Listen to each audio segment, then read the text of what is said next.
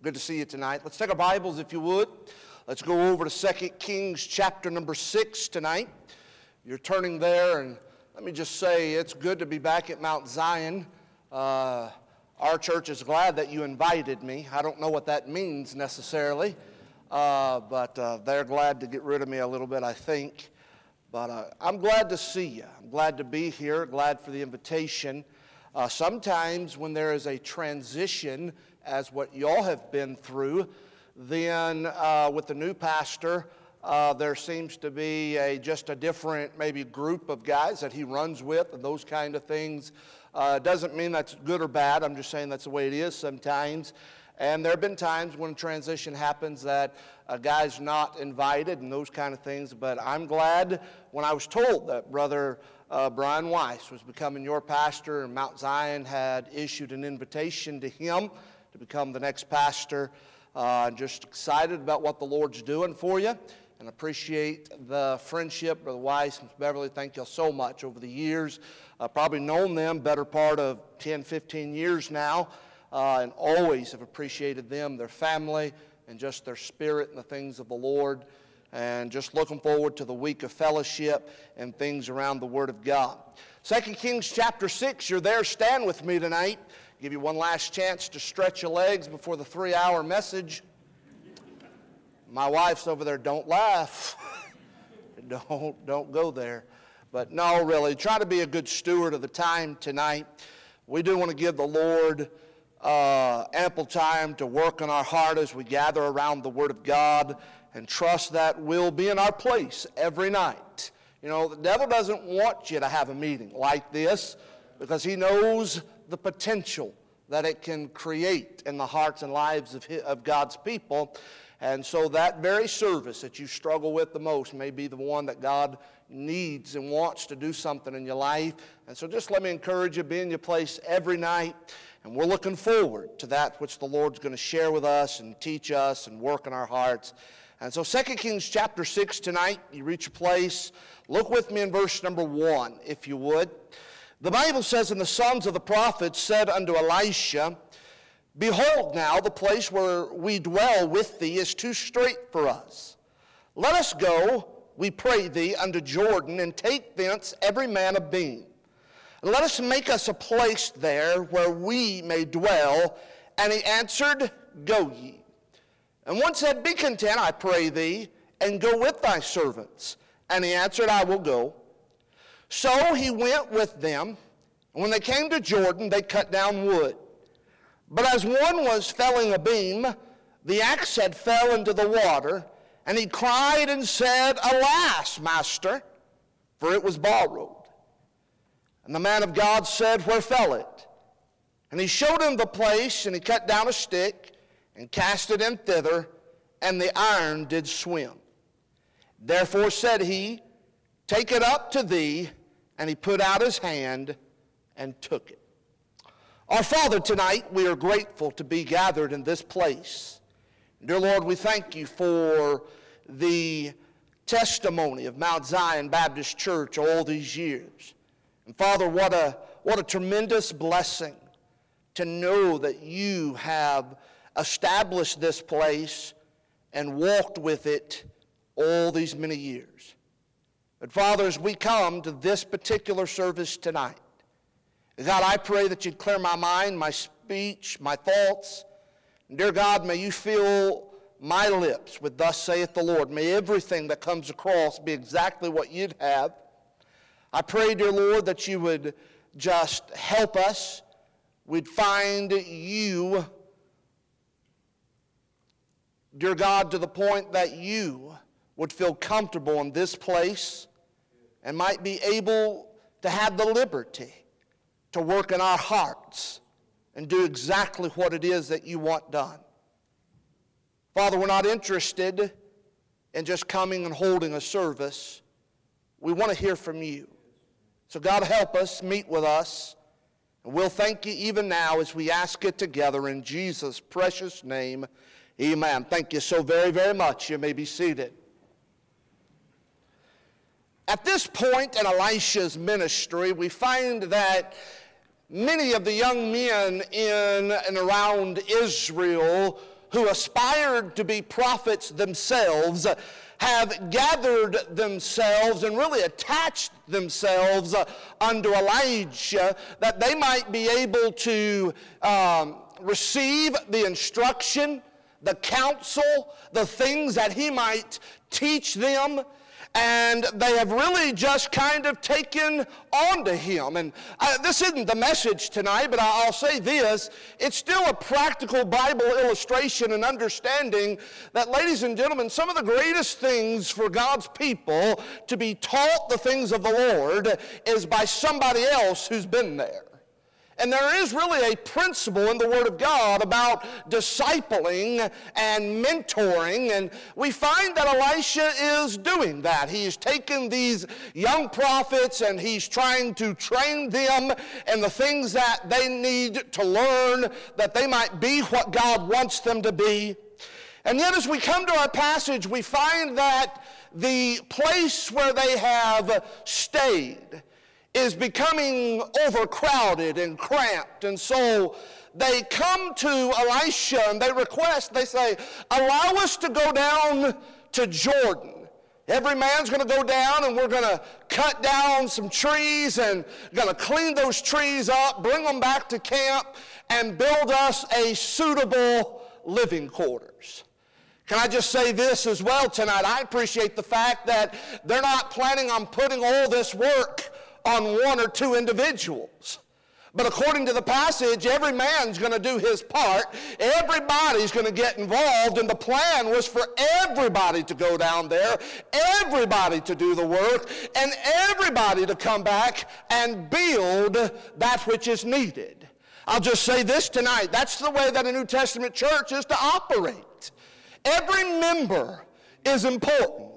And as those members are joined together and every member doing the function that God would have it, thereby the body as a whole can accomplish that which God means for it to accomplish. And so, sure enough, they come to Elisha, they request, they say, Allow us to go down to Jordan. And Elisha gives them the okay. And sure enough, they go down, they begin to get to work.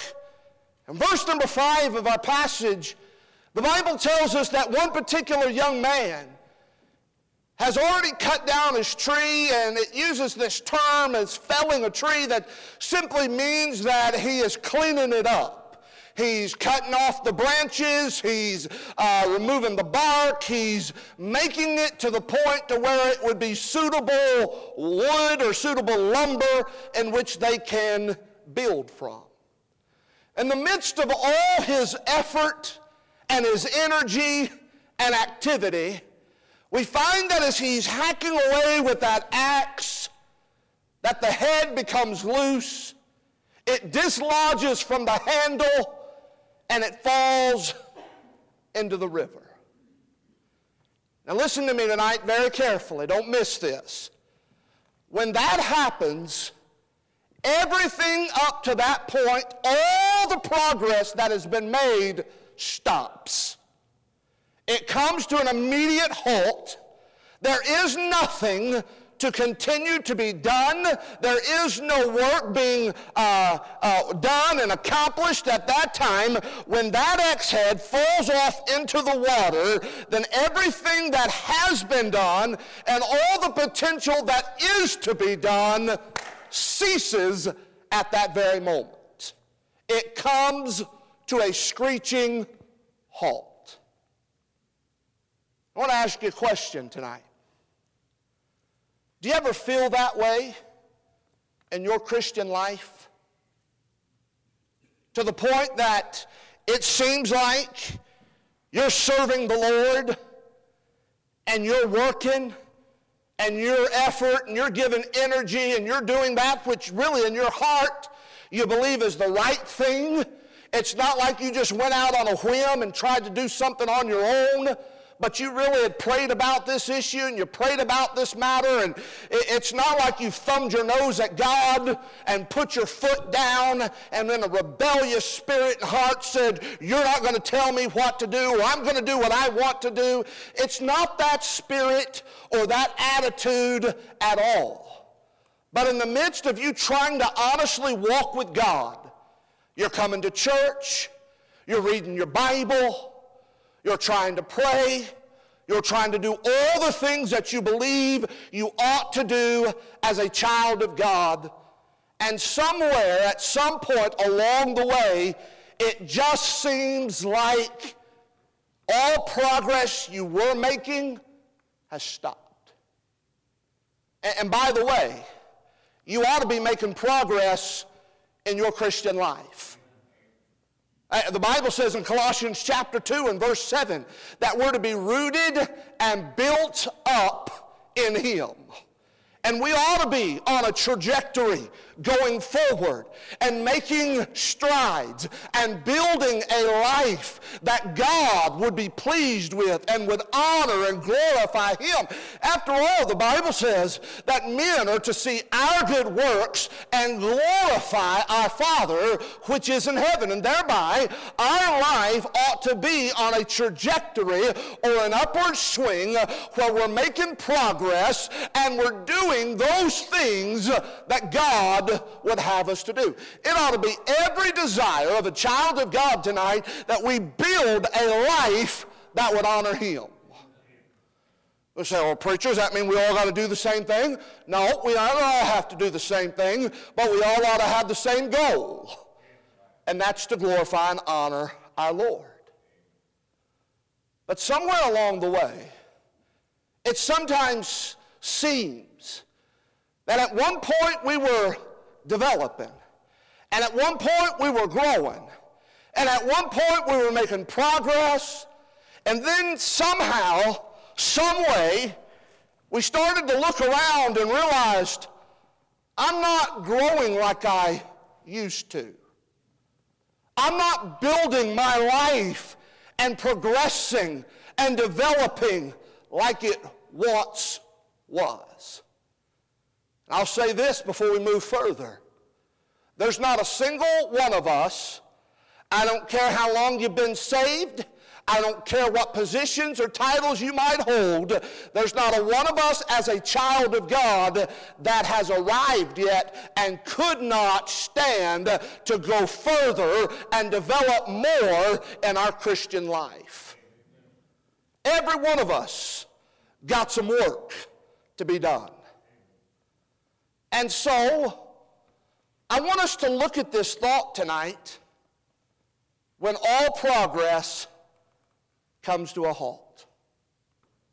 Because there are times in which, if you're not careful, there are times in which you've tried to serve the Lord, do what God's asked of you, grow in the things of God, and yet something has taken place. Something has happened that has brought that progress to a halt. Notice some things with me tonight. First of all, I'd bring your attention to the personal reality. The personal reality. See, if you and I are going to figure out how this happens and why it happens, then we need to examine our own spiritual life, and it is imperative for us to realize uh, that, ladies and gentlemen, that which happened to this young man and that which has happened in the lives of other countless of God's people is quite capable of happening in us tonight. Now, let me say a couple of things as to why this happened. But before we get there, let me tell you why this didn't happen. I'll tell you, first of all, it didn't happen because of the location.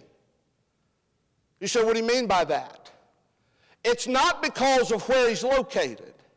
Well, you know, preacher, uh, uh, he, he was there at Jordan. I know, he knew where he was, and he had every intent. In fact, it was at Jordan where he began to cut with that axe to begin with and fell that beam and began to clean it up. He was doing quite well at one point in the same location, associated with the same people.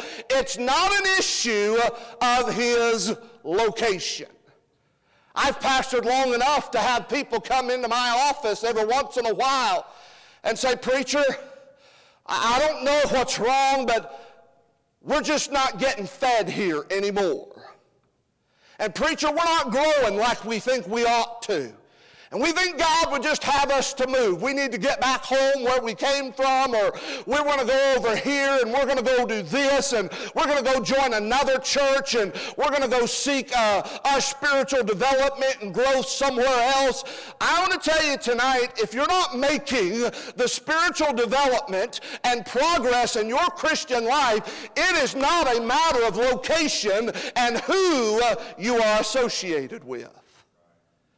You can't look and say, well, I just need to leave, and if I found a different church and that kind of stuff. Ladies and gentlemen, you're not able, honestly, to stand before God and you're not making the progress that you ought to. You're not going to be able to stand before the Lord and say, well, it's the church's fault, or it's the pastor's fault, or it's somebody else's fault. That's not the issue tonight. If you and I are not progressing in our Christian life the way we ought to, we really got nobody to blame but the person we look in the mirror every morning.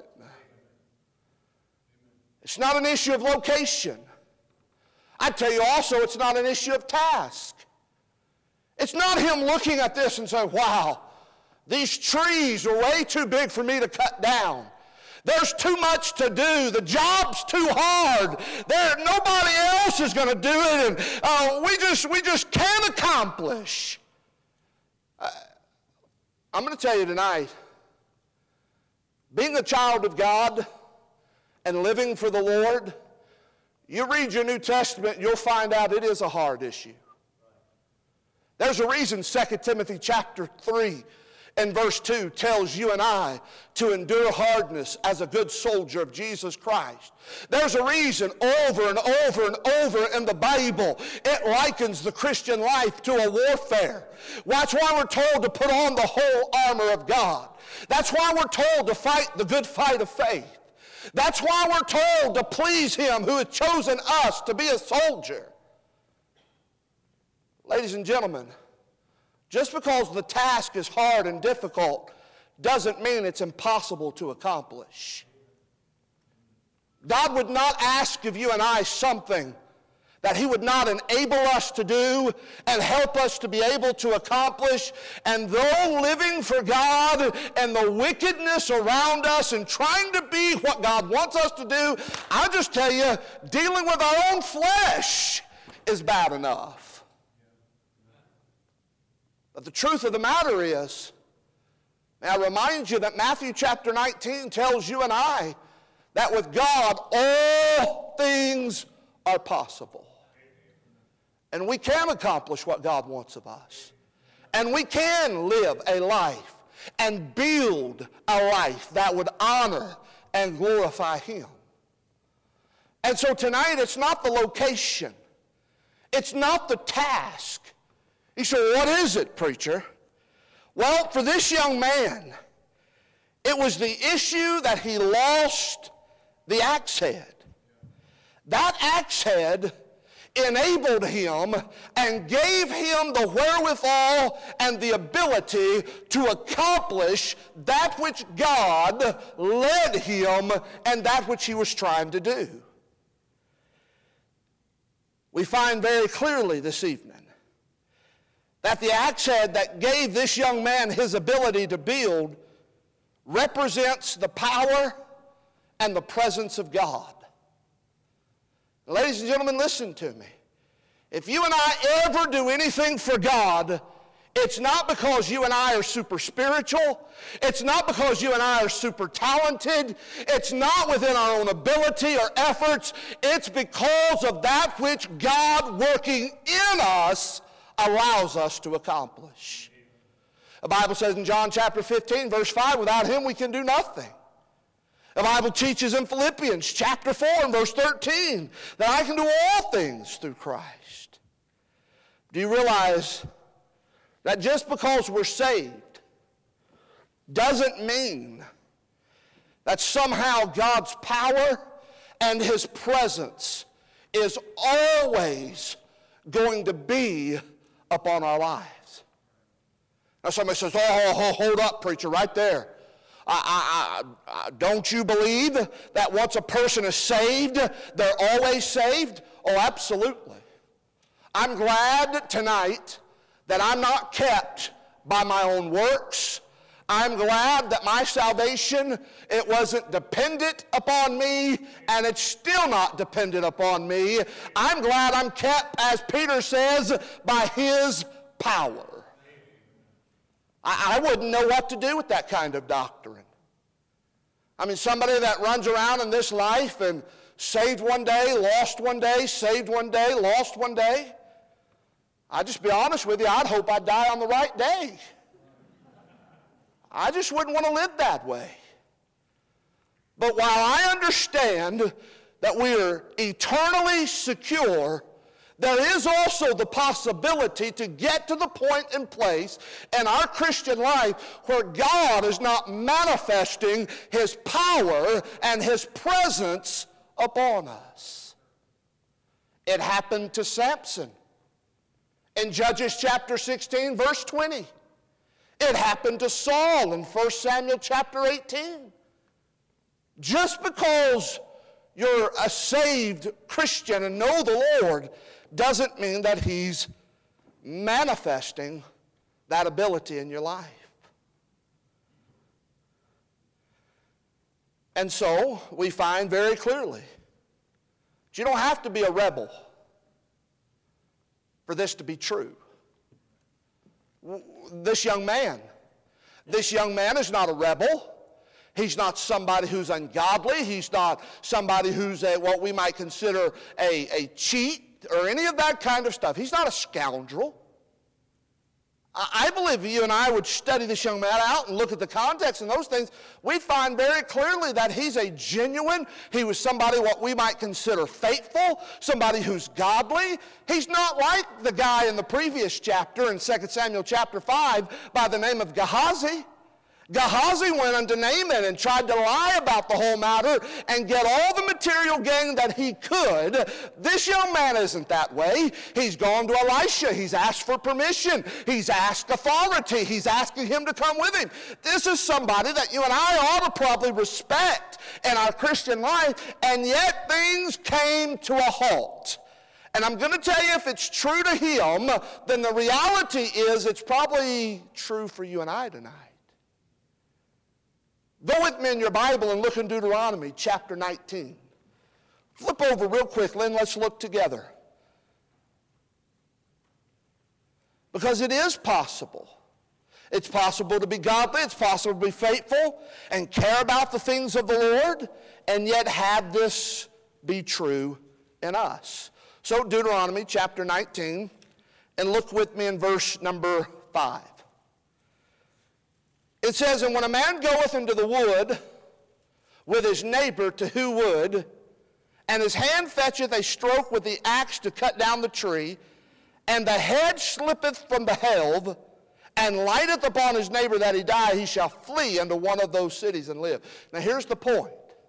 Out of all the scenarios the Lord could have used in the law to talk about an accidental death, he uses this very illustration of an axe head coming off and striking somebody and taking their life. Why, of all the things that he could have talked about, all the things he could have used, he used this? I'll tell you, the reality is this happens probably a lot more than what they even realized. It was a common issue for them to use an axe. It was a common issue for that head to fall off and to become loose and dislodge. And I'll tell you tonight, the reality, unfortunately, is at times in our lives as a child of God, it's more common than we would like to publicly admit that we get to the point to where we are not growing and our progress is not what we would want it to be. It's more common. And so we see the personal reality. But let me also talk to you tonight about the perceived reason. Somebody says, okay, preacher, I got it. I understand this is a reality. I understand it happens. But why?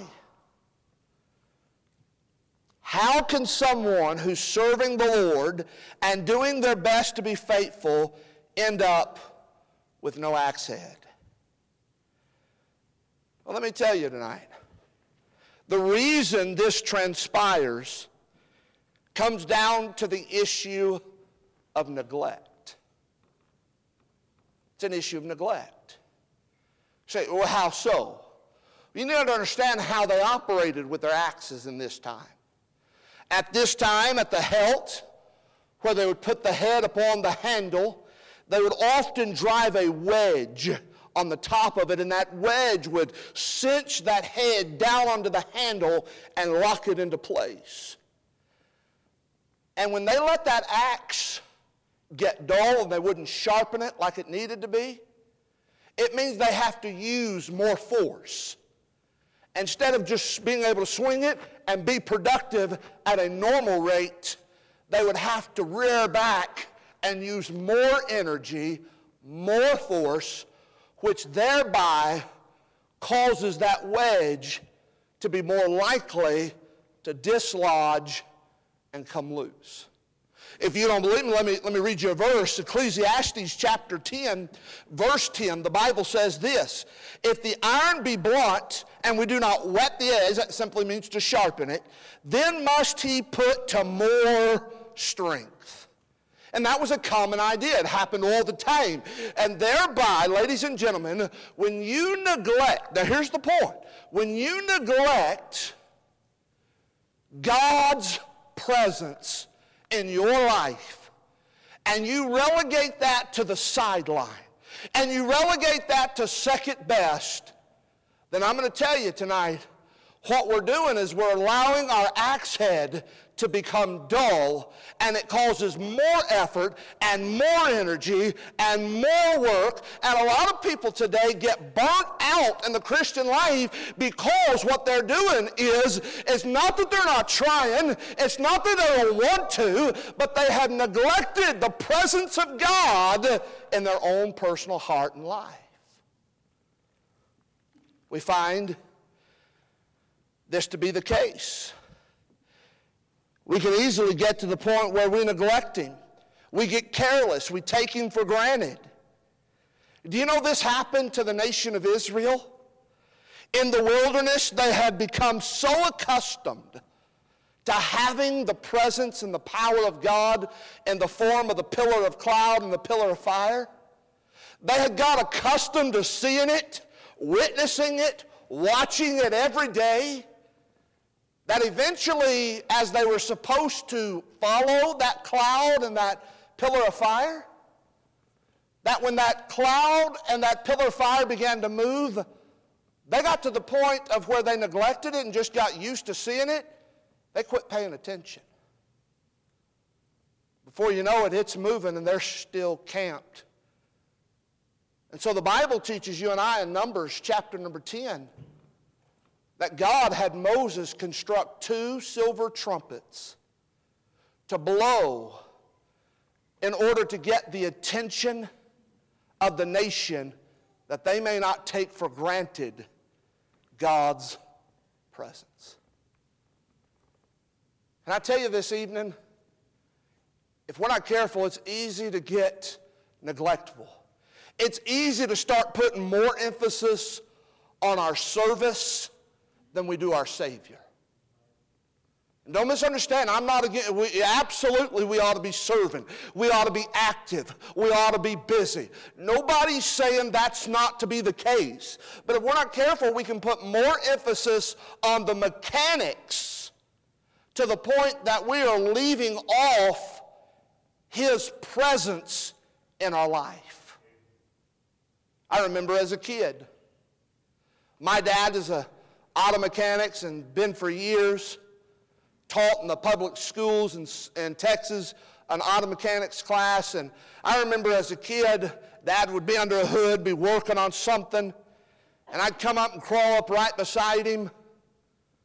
And I'd start looking for, you know, something I could do, and I'd grab a wrench, and he'd say, Well, put it right here and do this, or take this loose.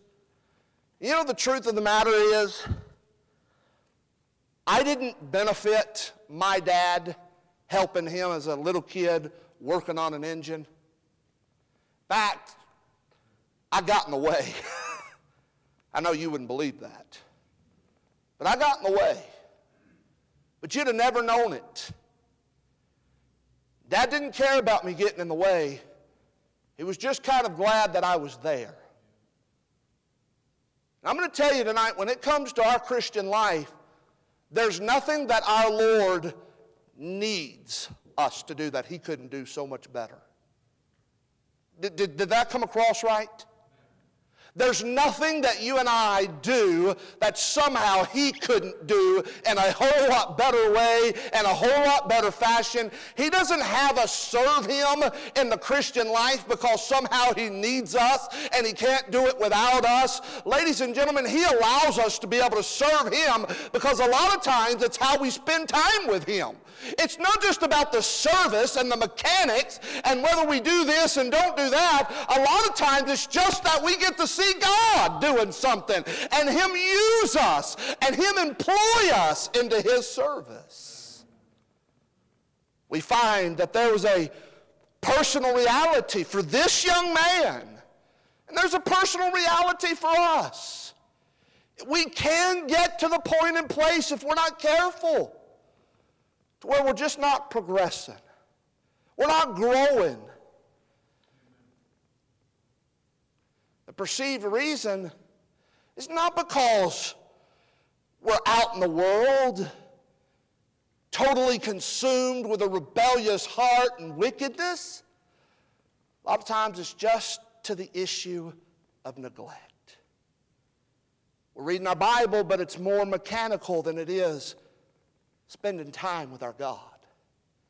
Oh, we're going through our prayers, but it's more of a checklist than it is a conversation. The motivation in which we do those things matters. And we find not just the personal reality and the perceived reason. But I want you to understand from this young man the panicked response. Because all of a sudden, when he becomes aware that he doesn't have what he once had, things weren't happening like they once were happening. And my friend, he's still doing the activity, he's still swinging, he's still trying to work, but it's not what it once was. Notice that simple word, alas. That word is a sorrowful word. It's a word which means excruciating pain. Hey, he stopped everything because he did not want just to continue and go through the mechanics and go through the motions. He was interested in actually accomplishing the task that he was assigned to do. Thereby, we see very clearly that he was really panicked here. It's a, again, it's a, it's a word which is a, an excruciating pain. He wasn't content just to make it look like he was serving. He wanted to accomplish something. I thought about bringing out an axe handle tonight and show you how foolish it would look to run around act like you're chopping things. Hey, preacher, that would be goofy. I'm not sure it'd be a whole lot more goofy than sometimes we operate our Christian life. We're busy, we're active, but are we really accomplishing that which God wants us to accomplish. I'm not interested in leading a church that just wants to go through the motions. I want to see God work in people's lives. I want to see God change sinners and make them uh, uh, employed into the work of God. I want to see God get a hold of hearts and fix marriages and get children back on track. I want God to work in my own kids.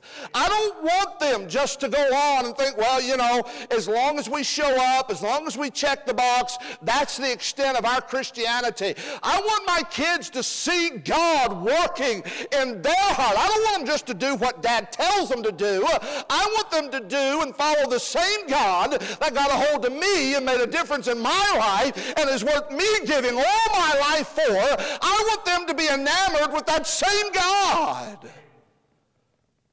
My friend, we're going to have to learn that if we see, and I'll be honest with you, there have been times in my Christian life since I've been pastoring where I've just, you know, doing the routines, doing the things, meeting my schedule, doing my studying, going through. Before you know it, Lord's like, are you going to consider me in any of this? Are you going to spend some time with me? I thought this was about us working together. Since when did you start thinking you could accomplish anything?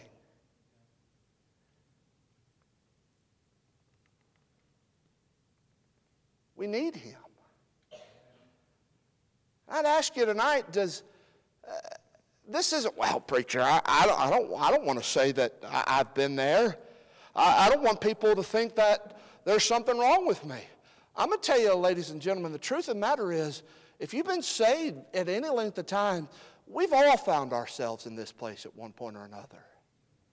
And it's not about what other people think about us, it's more important what He thinks about us. So, does it bother you? When you look at your Christian and say, you know what, I am just going through the motions. I am just checking off the boxes. And I'm not developing in my own walk with Him and relationship. I, I tell you about my wife. My wife and I, uh, this last year, just celebrated our 20th year of marriage. She's put up with me that long. I'm amazed too. But do you realize 20 years later, we're closer now? We know each other now a whole lot more. I, I, we joke every once in a while. I, I joke with her as much as anything and say, you know, that's scary when you start thinking like me.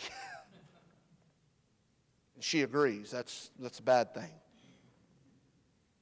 But my point is, our relationship has developed and grown over these years.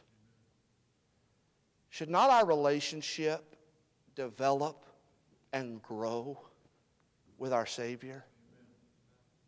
Shouldn't it be more tonight than what it was when we first got born again? So, preacher, what do we do? I got it. There is a personal reality that this happens. Preacher, I understand that there's a reason. It comes from neglect. Preacher, uh, I want it to bother me. I want my heart to be stirred. I, I want revival. I want God to draw me closer when this week is done. So, preacher, what's, what's the answer? What do we do? Let me give you tonight, if I might, the powerful recovery. I'm just going to give you three things. I'm going to mention them to you quickly. Number one, there ought to be a confession. You see in verse 5, as soon as he recognized something was wrong, he went to Elisha and did everything. Hey, this isn't right. We can't continue. I, I, we're not going to accomplish nothing. Something has got to change. And he was open, and he was honest, and he was upfront. And I tell you, when it comes to getting things squared away and right with the Lord, there needs to be some honesty among God's people. We so much, if we're not careful, are worried that we put on a facade and want to portray something that a lot of times is not reality deep down in our heart. And we as God's people, if we're going to see Him work within us, if we're going to see His power and His presence and know that He's pleased with that which we're doing, then it's going to start with an outright honesty. This is where I am. This is what I'm dealing with. You, you read you read the Psalms and read David's Psalms in particular and how open he was, how honest before God. Psalm 142 especially says this David's talking, he says, I poured out my complaint before him. Just everything that he felt, everything that was going on, where his heart was. The Bible teaches that we're to be sincere in sincerity. That, that idea is very honest and open, forthright before the Lord.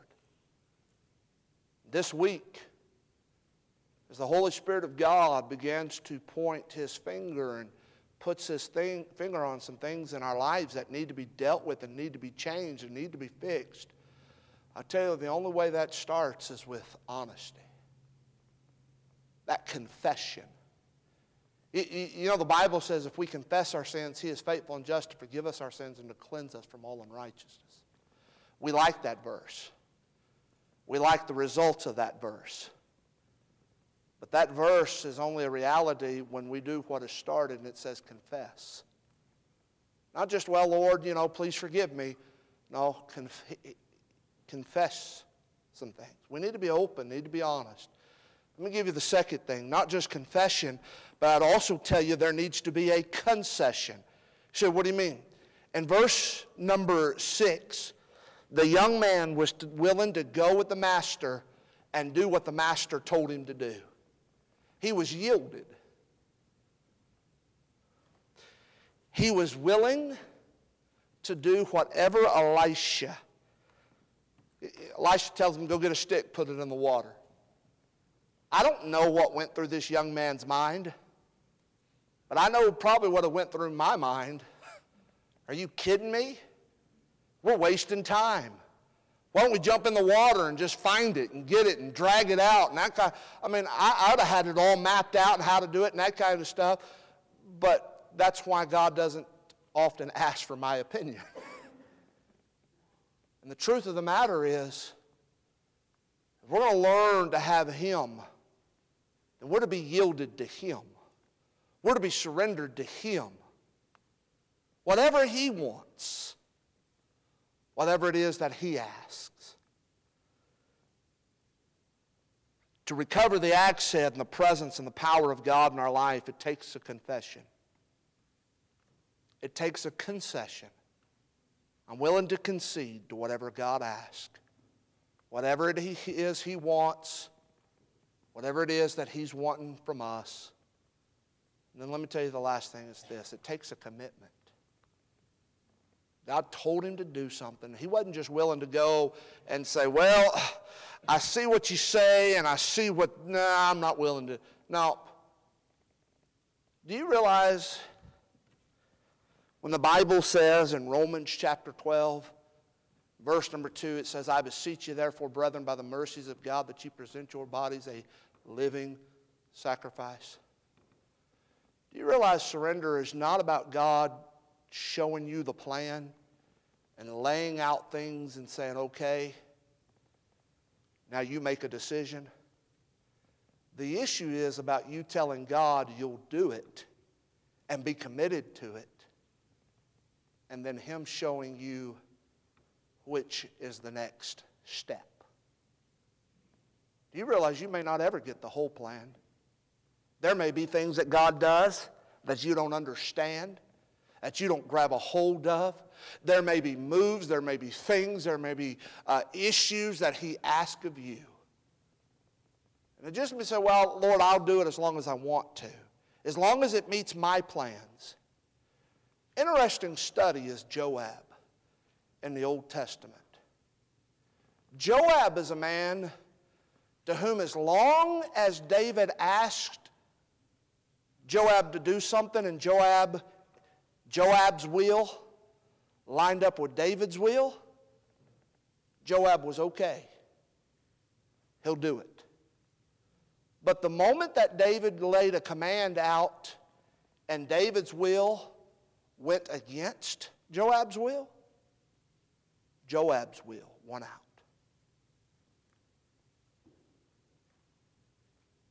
Tonight, it's not about our will. It's not about what we want, it's about what He would ask of us.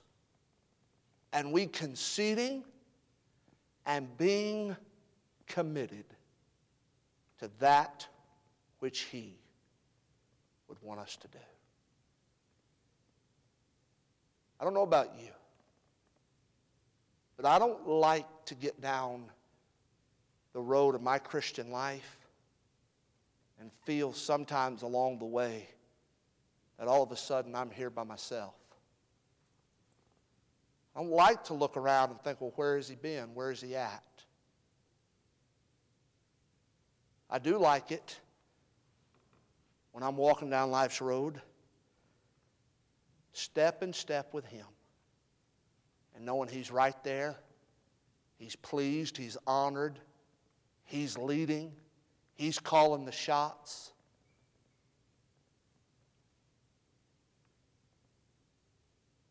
Tonight, we can get to that point. I'm not above it. You're not above it. We can get to that point where progress comes to a halt and we're not growing and developing and continuing in our Christian walk. The reason is neglect. We just simply got busy, got distracted, lost focus.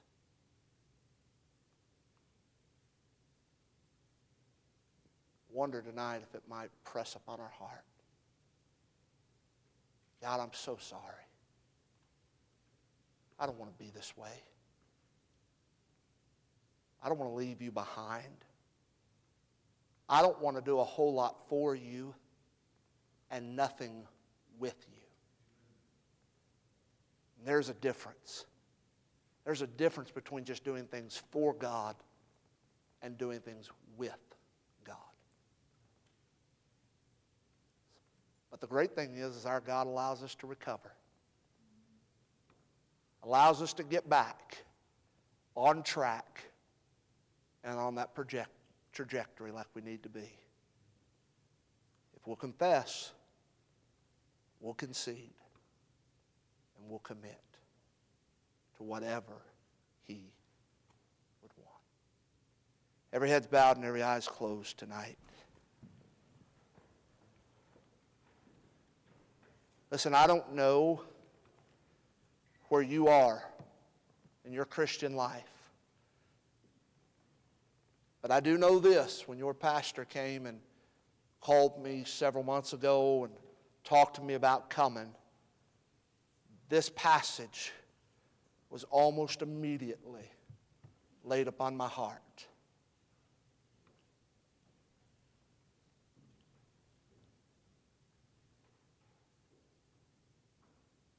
As I look around the room tonight at God's people, I don't see what I would project as a bunch of rebels who want to thumb their nose at God. I don't think you'd be here tonight if that would be the case, to be honest. But I do see people that probably somewhere along the way just kind of got off track your development, your progress hasn't continued to grow. You've come to a halt. I wonder this evening